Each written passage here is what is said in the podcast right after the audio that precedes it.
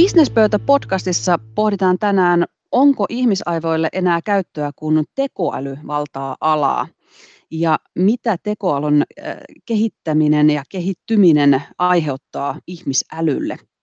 Minä olen Ani Rumpu ja vieraanani on tänään aivotutkija Katri Saarikivi Helsingin yliopistosta. Tervetuloa. Kiitoksia. Kun on saanut pöydän ääreen aivotutkijan, on ihan pakko tässä aluksi kysyä vähän ajankohtaisiakin asioita.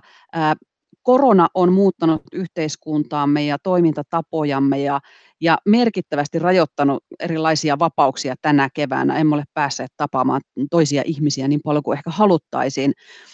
Miten ihmisaivot reagoi tällaiseen äkilliseen toimintatapojen ja, ja elämän a, a, elinpiirin muutokseen? Joo, tämä on poikkeustila on vaikuttanut ihmisiin monella tavalla ja vähän riippuu tietenkin siitä, että minkälainen persona on, että kuinka pahalta tai kuinka stressaavalta esimerkiksi tämä sosiaalisen piirin kaventuminen tuntuu. Et mä olen huomannut, että on, on ainakin somessa ollut muutamia itsensä introverteiksi kokevia, jotka on kertonut, että ei tunnu yhtään missään. Mutta yleisesti ottaen siitä on näyttöä, että, että että se sosiaalisuus ylipäätään on ihan hirveän tärkeä asia ihmisen hyvinvoinnille. Koettu yksinäisyys on yhteydessä sitten monenlaiseen sairastavuuteen. Ja sitten on siitäkin näyttää, että, mitä tapahtuu, kun katselee niitä samoja ihmisiä hyvin tiiviisti tai on, juuri niiden tiettyjen samojen ihmisten kanssa hyvin pitkään. Et kaikki nämä voi vaikuttaa ihmisen hyvinvointiin ja mielialaan itse päädyin lukemaan tutkimuksia siitä, että mitä tapahtuu, kun pieni joukko ihmisiä teljetään pitkäksi aikaa eristyksiin esimerkiksi Etelänavalle tekemään tutkimusta tai on ollut tämmöisiä avaruusasemasimulaatioita, joiden tarkoitus on ollut ihan selvittää, että mitä ihmisen psyykkeelle tapahtuu, kun virikkeitä on vähän ja pitää katella niitä samoja naamoja jatkuvasti. Niin näissä tutkimuksissa on käynyt ilmi, että kyllä se vaikuttaa mielialaan, hyvinvointiin ja myöskin siihen ähm, siihen vuorovaikutukseen, jota toisten ihmisten kanssa on, ja negatiivisesti. Eli kun katselee samoja ihmisiä hyvin pitkään, on se sosiaalinen piiri kapenee, niin aika usein se johtaa siihen, että ne toiset ihmiset kerta kaikkiaan alkaa ärsyttää. Se stressaa, se jatkuva samojen ihmisten kanssa oleminen ja se jotenkin virikkeettömyys myös stressaa ja jotenkin heikentää sitä mielialaa. Eli tällaisia vaikutuksia voi olla ja moni onkin niitä kertonut kokevansa, että ne tulee tämmöistä, ehkä mökkihöperyydeksi sitä kutsutaan, että, että se sama kaava kun riittävästi toistuu, niin ihmisaivot kyllä kaipaa jotain vaihtelua. Voiko tästä ajasta olla meidän aivoille jotakin hyötyä vai onko tämä niin pelkästään negatiivista, kun ollaan eristyksissä? Ilman muuta ne hyötyjä voi olla, ja tämäkin taas riippuu siitä, että minkälainen ihminen on kyseessä ja mistä se oma hyvinvointi koostuu. Et jos on esimerkiksi ollut niin, että on, on ollut aivan liikaa töitä ja tota, jotenkin liian kova vauhti päällä ja vaikka semmoista alkavaa uupumustakin, niin voi olla, että tämmöinen äkkinäinen töiden väheneminen sitten auttaa jotenkin saamaan tilannetta haltuun. Ja, ja ylipäätään se, että on ehkä enemmän ähm, keinoja vaikuttaa siihen, että miten se oma työpäivä etenee. Eli kun ei enää mennä työpaikalle välttämättä ja noudatetaan siellä olevia sääntöjä, niin voi itse miettiä täsmälleen, mihin aikaan mun kannattaa syödä lounas. Ja mahdollista on ollut myös ehkä päättää enemmän, että monelta haluan herätä. Ja tämä johtaa siihen, että ihmiset voi itse muovata sitä työpäivästään paremmin omille aivoilleen sopivan. Mutta tämä koskee tosiaan vain niitä, jotka pystyy tekemään etätöitä ja jotka voi, voi sillä tavalla kokea siitä hyötyä, että että voidaan selvästi olla, myös sitä, että tämä töiden väheneminen on aiheuttanut hyvin paljon stressiä niille, joiden, joiden työ on sellaista, että se edellyttää kasvokkain olemista. Mutta ehkä just se valinnanvapaus, lisääntynyt mahdollisuus vaikuttaa siihen omaan työhön, oman työn kulkuun, toimintatapoihin, niin sillä voi olla tosi hyviä vaikutuksia ihmisten hyvinvointiin. On nimittäin näyttöä siitä, että mitä vähemmän ihminen kokee kontrollia siihen omaan työhönsä, niin, ja jos tekee samaan aikaan hyvin vaativaa työtä, niin silloin uupumusriski kasvaa. Eli mitä enemmän on sellainen olo, että minä saan päättää, minä olen puikoissa, niin sitä jotenkin, niin se voi, se voi suojata siltä stressiltä ja kenties jopa uupumukselta työn parissa. miten sinä tutkijana neuvoisit nyt tänä aikana, että miten näitä negatiivisia vaikutuksia omille aivoille ja omalle, omalle niin kuin hyvinvoinnille voisi vähentää? Ihan ensimmäinen askel, jos, jos miettii, että mitä tehdä nyt, jotta voisin paremmin tai että, jos, että suojaisin itseäni näiltä haittavaikutuksilta, on tiedostaa, että mitä siellä omassa päässä ja omissa aivoissa tapahtuu. Eli täytyy olla kyky tarkastella omaa toimintaa, omaa mielialaa ja huomata, että, että jos on menossa vähän huonoon suuntaan. Eli stressioireet pitää, pitää pystyä tunnistamaan, jotta asialle voi jotain tehdä. Ja aika usein, jos on hyvin kova stressi päällä syystä tai toisesta, niin siinä käy niin, että tämmöinen vähän niin kuin aivojen sisäinen pomo vähän niin kuin luovuttaa kontrollinsa ja semmoiset impulssit pääsee paljon herkemmin pintaan, tunneimpulssit ja muutkin impulssit keskittymiskyky voi olla vähän huono, mieliala ilman muuta saattaa laskea. Eli jos huomaa tämmöisiä piirteitä omassa ajattelussa, omassa toiminnassa, niin se on merkki siitä, että jotain tarvitsisi, tarvitsisi tehdä. Mutta jos tällaisia ei ole, niin sitten tietenkään ei tarvitse hirveän erityisesti huolehtua, huolehtia siitä tai, tai huolestua siitä, että pitäisikö nyt jotenkin paremmin huolehtia omasta hyvinvoinnista. Sitten kun huomaa semmoisia stressioireita, niin kannattaa jotenkin viheltää peli poikki miettiä, että minkälaiset toimet juuri minua auttaisi tässä tilanteessa. Aika moni kokee apua liikunnasta, ja tuollahan on ollutkin karanteenin aikana lenkkipolut aivan täynnä. Ähm, jos jonkinlaista niin kuin sosiaalisuutta pystyy lisäämään, että meillähän on edelleen keinoja olla toisiin vuorovaikutuksessa, vaikka kasvatusten ei voidakaan nähdä. Eli jos stressiä aiheuttaa se, että joutuu katselemaan niitä samoja naamoja, Pelut ystävien kanssa, monin pelit, muuttavat olla vuorovaikutuksessa muidenkin kuin perheenjäsenten kanssa voi auttaa. Mutta ihan ylipäätään se, että pystyy tarkastelemaan sitä omaa ajattelua, omaa toimintaa, huomaamaan, jos on, ollaan menossa huonoon suuntaan. Ja sitten tekemällä sitä, mikä juuri, sitä, juuri itseä auttaa. Näitä keinojahan on tosiaan monia. Liikunnan lisäksi vaikkapa semmoiset harrastukset, jotka on niin vaikeita tai niin kiinnostavia, että ne automaattisesti vie ajatukset muualle kuin niihin stressaaviin asioihin, niin nekin voi toimia.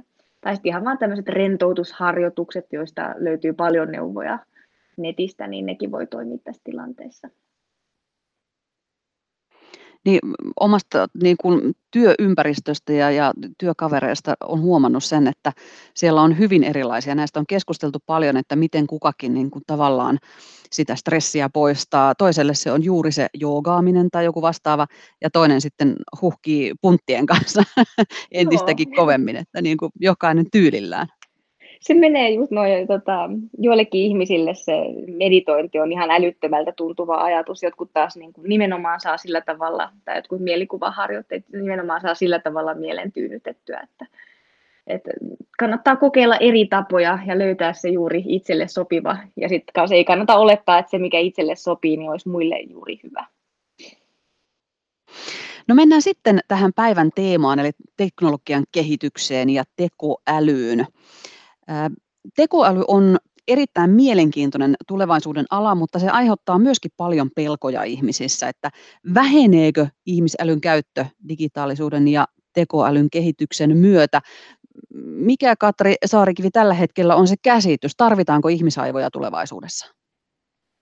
Kyllä niitä tarvitaan, mutta toi, toi on hyvä pointti, että mitä ihmisälylle tapahtuu, niin kyllä mä väittäisin, että se muuttuu, se mitä ihmisälykkyys on muuttuu, kun teknologia kehittyy. Ja näin on mun mielestä aina ollut. Eli ihmiset on läpi koko historiansa luoneet teknologiaa, kehittäneet uusia työkaluja, ähm, jotta voisi tehdä asioita fiksummin ja, ja tota, ratkoa ongelmia vähän tehokkaammin. Ja yleensä kun on syntynyt uusi työkalu, niin siitä on seurannut muutoksia siihen, että mihin ihmisen pitää niitä aivoja käyttää ihan tämmöisenä ehkä vähän typeränäkin esimerkkinä, kun, kun keksittiin ensimmäinen kivikirves esihistoriallisina aikoina, niin se aiheutti merkittäviä oppimisvaatimuksia tai muutoksia oppimisvaatimuksissa. Eli yhtäkkiä ihmisten piti osata käyttää ja valmistaa näitä, näitä työkaluja. Eli tarvittiin uudenlaisia taitoja ja jotkut vanhat taidot kenties menetti merkityksensä. Ja ihan samaan tapaan siitä lähtien mun mielestä teknologia on monin tavoin muovannut sitä, että mitä ihmisen pitää osata. Eli mitä on se ihmisen älykkyys, jolla, jolle on tarvetta tässä maailmassa. No nythän ähm, teknologia tunkee tosi monin tavoin sinne meidän aivojen alueelle ja kaikenlaista ajattelua, päättelyä voidaan ulkoistaa koneelle. Ja kyllä se mun mielestä on niin, että jos, jos kone on jossain päättelyssä parempi kuin ihmisaivot, niin meidän kannattaa hyödyntää konetta siinä tilanteessa. Ja silloin se tarkoittaa sitä, että jos, jos hyödynnetään konetta tietynlaisen päättelyn parissa, niin ne, ne tota, tämä taito vähän niin kuin häviää ihmisaivoista. tai ehkä vähän hassusti sanottu. Mutta jos ulkoistetaan jotain, jos jotain äh, kognitiivista taitoa tai päättelytaitoa ei treenaa, niin ilman muuta se rapistuu. Mutta koska se teknologia on meidän käytössä, meidän hyödynnettävissä ongelmanratkaisutilanteissa, niin minun mielestäni se älykkyys ei tavall- tavallaan ole hävinnyt, se on vaan vaihtunut paikkaa ihmisaivoista siihen laitteeseen tai työkaluun, jota käytetään. Hyvä esimerkki tästä on, on muistaminen. Ihmisen tota, muistia on uhannut aiemmatkin teknologiset kehityskulut, niin kuin kirjapaino, kirjapainon keksiminen aiheutti sen ja ylipäätään siis kirjoitetun kielen keksiminen aiheutti sen, että ei tarvinnut enää niin paljon painaa kaikkea mieleen. Eli tämmöiset aikaisemmat tekniikat, niin kuin vaikka runon laulanta, ei ollut enää se, se paras tapa säilyä tietoa, vaan, vaan se säilyttiin tai välittää tietoa, vaan se säilyttiin ja välitettiin sitten vaikka painetun tekstin avulla tämä varmasti vaikutti siihen, että minkälainen kapasiteetti muistiin ihmisillä oli, että kun ne ei enää tarvinnut treenata sitä, että painaa pitkiä pätkiä mielensä, niin totta kai se rapistui. Mutta en mä silti väittäisi, että, että ihmisistä on tullut tyhmempiä sen takia, että on kehitetty kirjoitustaito tai kirjapaino. Päinvastoin se on lisännyt meidän älykkyyttä. Oliko sopivan epämääräinen vastaus? niin tuosta herää vain niin kuin ajatus, että, että itse asiassa eihän tässä ole mitään uutta tässä ajassa, vaan niin kuin näin on käynyt kautta ihmisen niin kuin kehityshistorian ja jotenkin myös tuntuu itsestäni, että onko nyt ihminen jotenkin ehkä tässä ajassa jopa älykkäämpi kuin koskaan. Voiko näin sanoa? No, mm, se riippuu siitä, mitä älykkyydellä tarkoitetaan. Öm, Yksi tapa määritellä älykkyys on älykkyysosamäärätestit.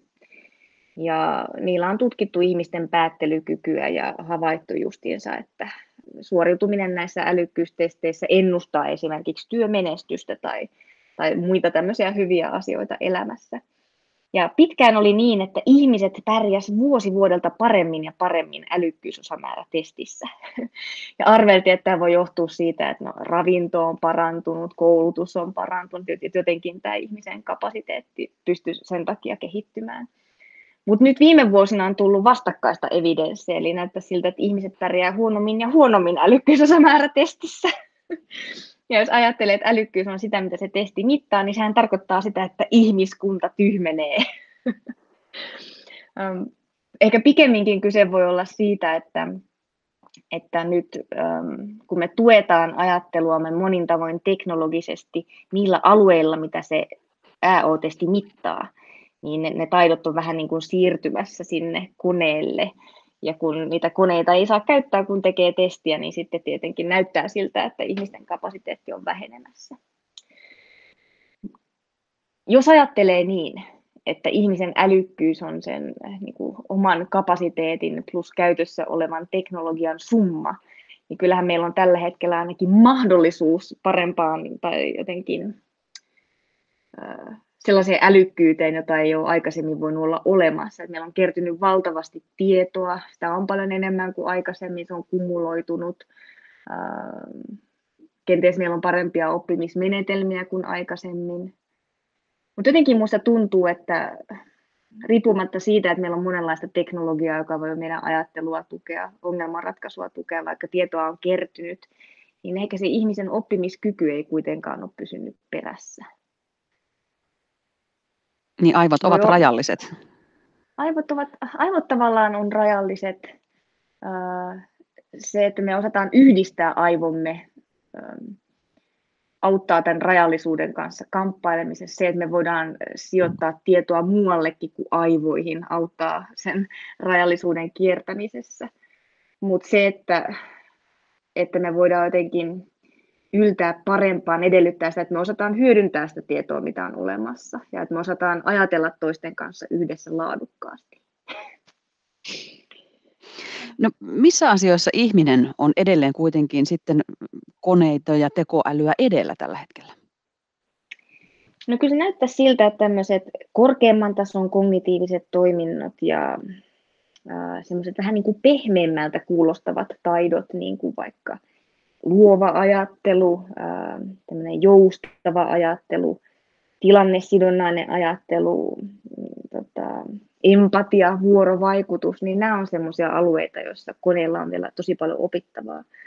Et kyllähän tekoälyä kehitetään ja niin teknologisia ratkaisuja hyvin monelle eri alueelle, että on kaikenlaisia hoivarobotteja ja, ja chatbotteja, jotka voi olla vuorovaikutuksessa ihmisten kanssa ja tarjota osittain sitä samaa, mitä ihminenkin. Mutta aivan täydellisesti ei esimerkiksi ihmisen empatiakykyä ole vielä pystytty opettamaan koneille.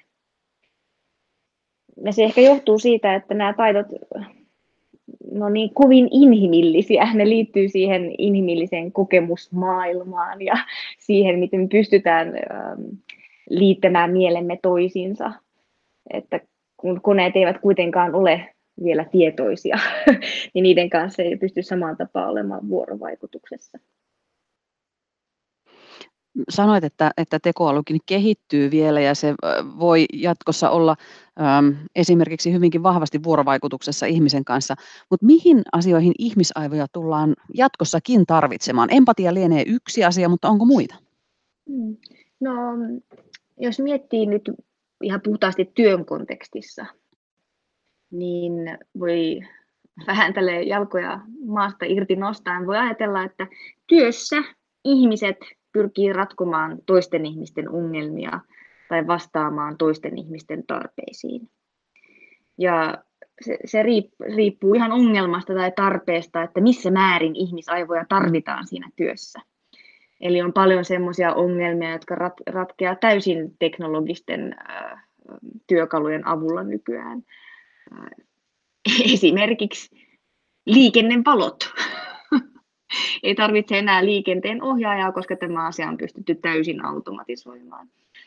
No, ähm, täytyy siis miettiä, että jos halutaan vastata siihen, että mihin ihmisarvoja tarvitaan, niin täytyy miettiä, että, että minkälaisia ongelmia työn parissa tullaan ratkomaan tulevaisuudessa tai minkälaisia tarpeita ihmisille ilmenee, joita me yritetään työllä ratkoa tulevaisuudessa.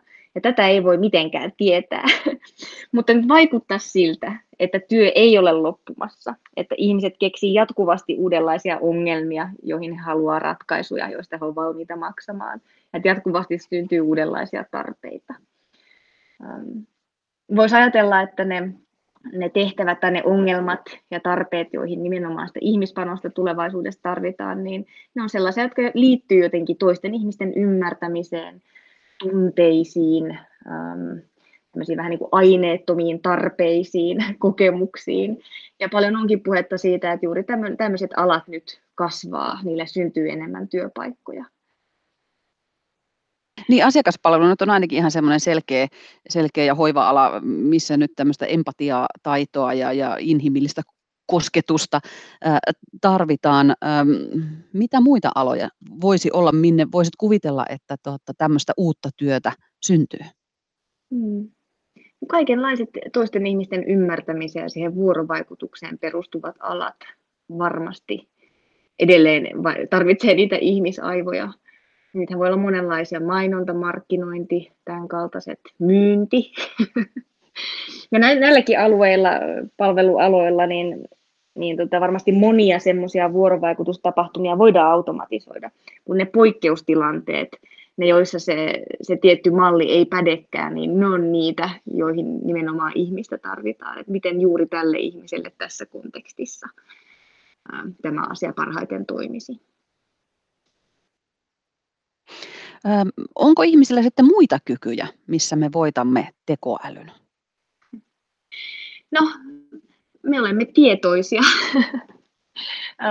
me voidaan vaikuttaa tähän maailmaan ja toisiimme. Toki teknologiakin vaikuttaa monin tavoin ihmiseen. Meillä on kyky kokea asioita, meillä on kyky jakaa näitä kokemuksia, kokea sitä, mitä toiset kokee, muodostaa semmoinen yhteys ja synnyttää semmoista kollektiivista älykkyyttä, johon koneet ei ehkä ihan samaan tapaan pysty erityisesti ihminen on se, joka tajuaa, että millä asialla on arvo ja miksi, minkä takia jotkut jutut on merkityksellisiä ja tärkeitä. Eli tämmöisiä pikkujuttuja, jotka on aika tärkeitä just ihmiselämän mielekkyyden ja niin kuin asioiden arvon kannalta, niin niitä ehkä koneet vielä oikein pysty tajuamaan. Ja itse asiassa, jos ajatellaan mm, esimerkiksi mitä tahansa bisneksen tekemistä, niin kyllähän siellä ta- kaikkialla taustalla on se, että mitä arvoa sinä pystyt asiakkaalle tuottamaan, mitä parempaa arvoa, sitä parempaa hintaakin voit pyytää ja niin edelleen. Että et kyllä se arvon mm. tuottaminen on aika tärkeä juttu. On ilman muuta ja mitä paremmin ymmärtää sitä, että mikä juuri tälle asiakkaalle sopii ja mitä juuri tämä asiakas arvostaa, niin sitä jotenkin parempaa työtä voi tehdä. Ja sitten laajemminkin nykyään, kun vastuullisuutta on pakko pohtia myös yritystoiminnassa, niin ymmärrys siitä, että mikä on koko ihmiskunnalle arvokasta ja hyödyllistä ja tarpeen, niin tämänkin ymmärtäminen edellyttää mielestäni ihmisaivoja. Jos ajatellaan maailmaa muutamia vuosia eteenpäin, hoitaa tekoäly varmasti hyvinkin monenlaisia tehtäviä puolestamme, mutta mikä kaikki muuttuu ihmisessä, kun ihmisaivojen käyttö tavallaan rajautuu siihen, mihin tekoäly ei pysty? on sitä empatiaa ja tällaista niin kuin pehmeämpiä arvoja, niin kuin edellä sanoit, niin, niin muuttuuko meidän aivomme oikeasti, muuttuuko siellä jotain tuolla pääkopan sisällä? Joo, siis voi ajatella, semmoisena nyrkkisääntönä voi pitää sitä, että ähm, aivot on sitä, mihin niitä käyttää. Eli tietenkään aivojen koko rakenne ei voi muuttua. Ja et, et siellä on semmoista modulaarisuutta siellä aivoissa, että tietyt alueet on tärkeitä tietynlaisen tiedon käsittelemiselle, vaikka näkötiedon käsittelemiselle. Mutta samaan aikaan ne on myös tosi plastiset, eli muovautuvat ja, ja mukautuu siihen ympäristön vaatimuksiin on tutkittu esimerkiksi paljon noita muusikkoja ja sitä, että mitä niiden aivoissa tapahtuu, kun ne toistaa samoja asioita vuosikausia kovalla intensiteetillä. Niin havaitaan esimerkiksi, että motorisella aivokuorella, liikkeitä säätelevällä ja tuntoa säätelevällä aivokuorella tapahtuu ihan rakenteellisia muutoksia, jotka on joskus jopa ihan silmin nähtävissä. Esimerkiksi semmoinen tutkimus on tehty jo aikaa sitten, jossa havaittiin, että viulisteilla tämän vasemman käden, eli tämän näppäilykäden edustusalue siellä aivokuorella on laajentunut verrattuna semmoiseen ihmiseen, joka ei soita viulua. Sitten on myös tehty semmoisia seurantatutkimuksia, että kun ihmiset kovasti treenaa, ryhtyy harrastamaan jotain soittamista, niin aivot muovautuu siihen, tulee enemmän tavaraa niille alueille, jotka on tärkeitä niille toiminnoille, joita se soittaminen vaatii kuulojärjestelmässä to, tapahtuu muovautumista, eli kuulojärjestelmä herkistyy, tulee paremmaksi tietynlaisten äänenpiirteiden käsittelyssä ja niin poispäin.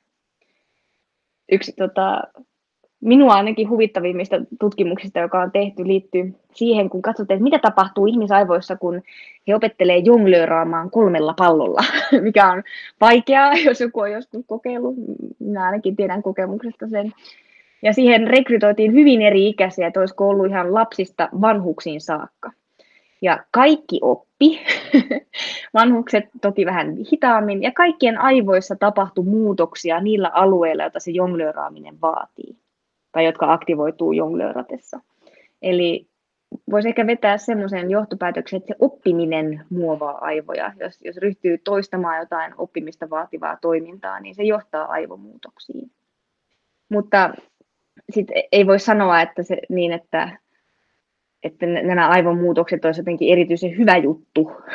voi olla, että jo, jotkut jutut treenaa tai lisää vaikka aivokuoren paksuutta sellaisilla alueilla, jotka on tärkeitä pitkälle niin kuin elämään, että että ylipäätään näyttää siltä, että oppiminen johtaa semmoisiin aivomuutoksiin, jotka on vähän niin kuin vastakkaisia ikääntymiseen liittyville aivomuutoksille. Mutta yleisesti ottaen, että jos nyt harrastaa jotain hyvin omituista ja aivot mukautuu siihen, niin, niin se tarkoittaa, että aivot on mukautuneet siihen. Se ei välttämättä ole mikään tämmöinen maaginen ja välittömästi terveyttä ja hyvinvointia lisäävä juttu siellä aivojen tasolla. Voiko tästä tavallaan vetää johto, sellaisen johtopäätöksen, että ää, jos tulevaisuudessa käytämme enemmän aivojamme semmoiseen empaattisiin ja sympaattisiin asioihin kuin tavallaan semmoisiin matemaattista lahjakkuutta ja, ja semmoista kovaa älykkyyttä vaativia, vaativiin tehtäviin, niin meistä tulee empaattisempia ja sympaattisempia ihmisiä. No joo, siis kyllä empatia ilman, mutta se on, empatia on niin kuin meihin kaikkiin sisäänrakennettu järjestelmä ja kokoelmamekanismi, että kaikilta niitä löytyy. Mutta toki se on semmoinen juttu, joka myös edellyttää treeniä, jotta se kehittyy kunnolla, niin kuin monet muutkin taidot. Eli ilman muuta, jos hyvin kovasti keskittyy empatian treenaamiseen, niin se varmasti näkyy niihin liittyvissä toiminnoissa ja jopa empatiaan liittyvissä aivorakenteissa. Mutta jotenkin semmoista viestiä haluaisin välttää, että nyt ainoastaan empatialla on väliä, tai että jos, jos vaikka toiset ihmiset ei kiinnosta, vai jos vaikka kiinnostaa jotkut muut asiat tässä maailmassa, niin se olisi jotenkin paha. Näin ei missään nimessä ole. Kyllä ihmisälykkyyttä tarvitaan edelleen monilla alueilla. Um, mutta kyllä mä näkisin, että tämmöiset ihmisymmärrykseen liittyvät työt ainakin on nousussa ja kasvussa just sen automatisoinnin takia. Miten jatkossa tulisi pitää huolta siitä omasta aivokapasiteetistansa?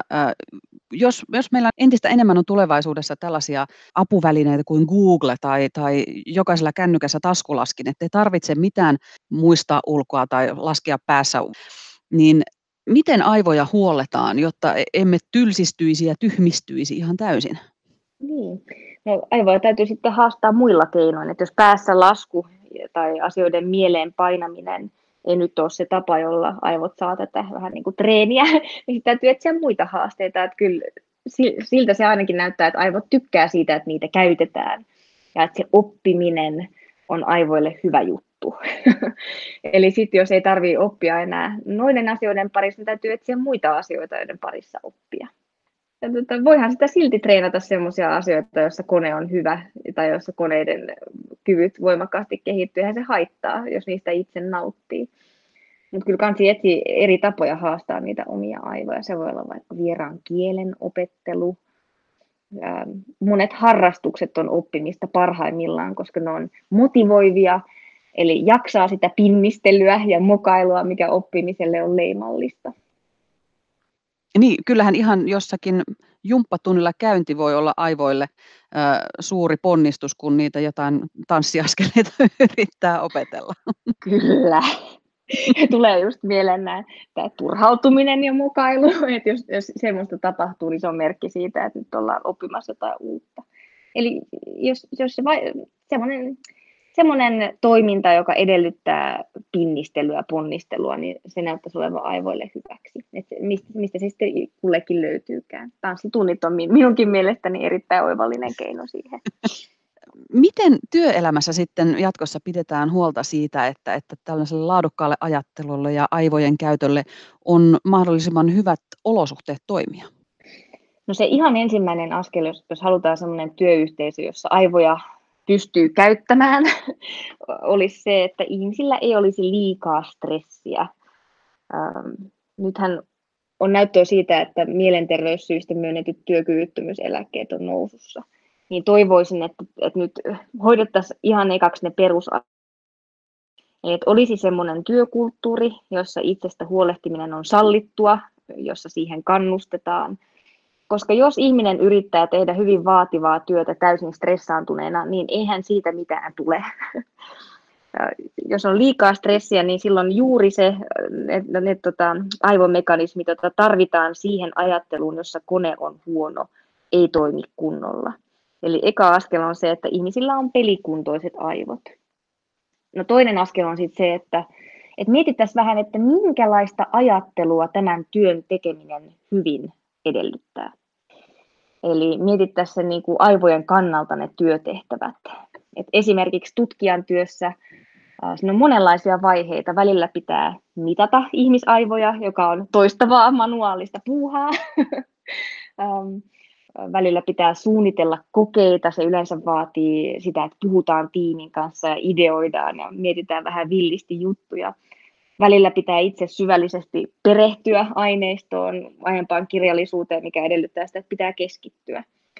Eli nyt työyhteisö voisikin miettiä, että okei, että jotta tutkija pystyy tekemään tätä työtä hyvin, jotta, jotta voi hyödyntää aivojaan tässä työssä maksimaalisesti, pitäisi miettiä, että miten autetaan häntä siinä luovassa ajattelussa, miten autetaan siinä ryhmätyössä, toisten kanssa toimimisessa ja miten luodaan mahdollisuuksia keskittyä ja syventyä aiheisiin.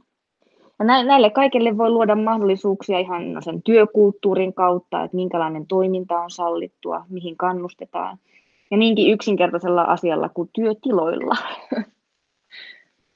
Ja tähän liittyy tämä tota, tähän työtilakysymykseen just tämä kestosuosikki, nämä avotilat, joista on tullut nyt paljon negatiivista palautetta ja ihmiset, että on ajateltu, että nyt tämä avotila on sitten ratkaisu kaikkeen, että, että se on ihan sama ajatus kuin, että yhdellä, että vasaralla voin sahata. Voidaan sillä tavallaan, mutta vähän huonosti se sujuu. Eli, eli onko se työtilat, onko ne muutkin työkalut, mitä työorganisaatio tarjoaa, sellaisia, että ne tukee just sitä ajattelua, mitä siinä tehtävässä tarvitaan. Ja kun tämä sanoo tälle ääneen, niin mun mielestä ainakin kuulostaa jotenkin hyvin itsestään selvältä.